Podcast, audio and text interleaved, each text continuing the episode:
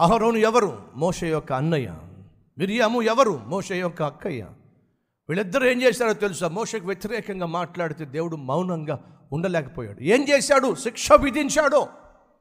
గర్వించినప్పుడు నిందించినప్పుడు ఆ గర్వంతో ఎలా పడితే అలా మాట్లాడినప్పుడు దేవుడు మౌనంగా ఉండలేకపోయాడు. జాగ్రత్త! నా సేవకులను ముట్టవద్దో! దేవుడు సెలవిచ్చాడు. అభిషేకించబడిన దేవుని సేవకులను ముట్టవద్దో! దేవుడు ఆజ్ఞాపించాడు. ఒకవేళ మీలో ఎవరైనా సేవకులను ఇష్టం వచ్చినట్టుగా మాట్లాడుతున్నప్పటికీ మీకు ఎటువంటి శిక్ష రాలేదు అంటే అనుకోకండి మీరు మాట్లాడుతున్న మాటలు దేవుడు అంగీకరించాడు అని చెప్పి. నో! నెబుకద్ నేచరుకు గర్వం వచ్చినప్పుడు నీకు పోయే కాలం దగ్గరలో ఉంది అన్నప్పుడు దానియేలు చెప్పిన మాట ప్రకారము వెంటనే దేవుని యొక్క శిక్ష నెబుకద్ నేచర్ మీదకు రాలేదో! వారమైంది రెండు వారాలైంది నెల అయింది రెండు నెలలయ్యింది బైబిల్ సెలవిస్తుంది. మూడు వందల అరవై ఐదు రోజులు దేవుడు వెయిట్ చేశాడో నెబుకద్రేజుడు పశ్చాత్తాపడతాడేమో అని చెప్పి. మూడు వందల అరవై ఐదు రోజులు అంటే అర్థం తెలుసా? సంపూర్ణ సంవత్సరము. అనగా సంపూర్ణంగా సమయం ఇచ్చాడు. నెబుకద్ నేజరు తన తప్పు తాను తెలుసుకోలేకపోయాడు. ఆ మాంతంగా దేవుని శిక్ష వచ్చి పడిపోయింది. సహోదరులు సహోదరులు జాగ్రత్త.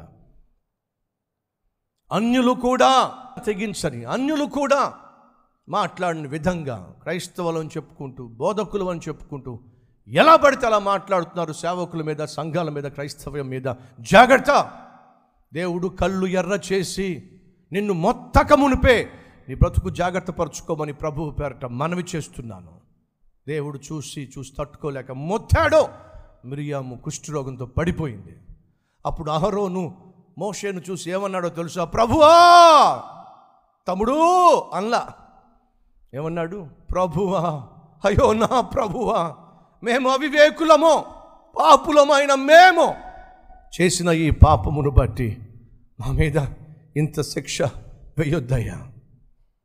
వాళ్ళు ఏడుస్తూ ఉంటే మళ్ళీ మోషే మిరియాము గురించి దేవుణ్ణి అడిగి నాయన మన్నించయ్యా క్షమించయ్యా ఈ శిక్ష నుండి విడిపించయ్యా అని మోషే ప్రార్థన చేస్తే తప్ప ఆ శిక్ష మిరియాము నుంచి కొట్టివేయబడలేదు.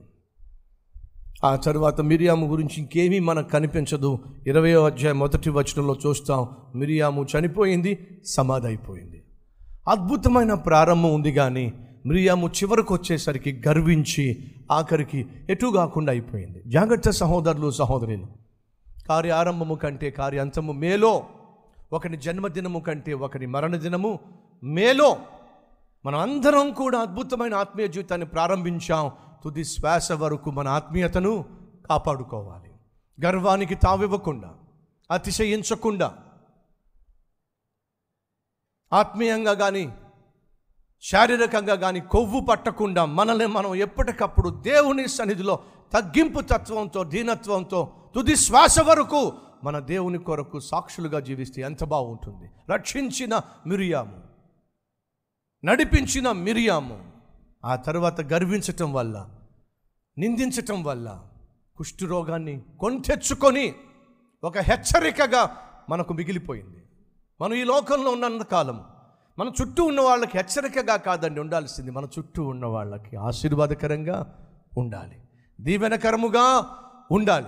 ఆశీర్వాదకరంగా దీవెనకరంగా మనం ఉండాలి అంటే తుది శ్వాస వరకు ప్రభువును కలిగి జీవించాలి ప్రభువుకు దగ్గరగా జీవించాలి ఈ వాక్యానుసారంగా జీవించాలి. అట్టి కృప దేవుడు మనకు అనుగ్రహించులాగున కలిసి ప్రార్థన చేద్దామా?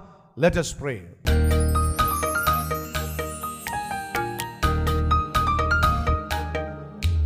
పరిశుద్ధుడు అయిన తండ్రి నీ శక్తి మేము కలిగి ఉన్నట్లయితే నీకు సాక్షులుగా మేము జీవిస్తాం.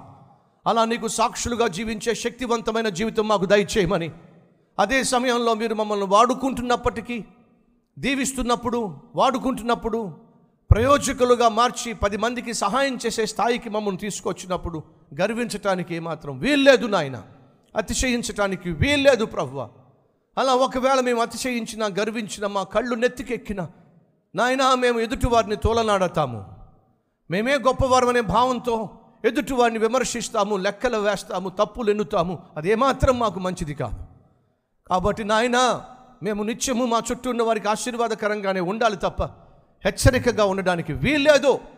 కాబట్టి మా కల్వరి టెంపుల్ ఉన్న ప్రతి ఒక్కరిని ఆశీర్వాదకరముగా మీరు మార్చవలసిందిగా కోరుతున్నాను. పని పాట లేకుండా పరువు బాధ్యతలు లేకుండా నమ్మకత్వం లేకుండా జీవించేటటువంటి వాళ్ళు వదరబోతులాయి.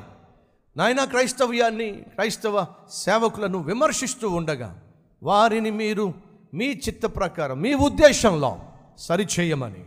అలాగే నమ్మకంగా సేవ చేసే ప్రతి సేవను సంస్థను సంఘాన్ని సేవకుణ్ణి అంచెలంచెలుగా దీవించమని ఏసునామం పేరట వేడుకుంటున్నాం తండ్రి. ఆమెన్.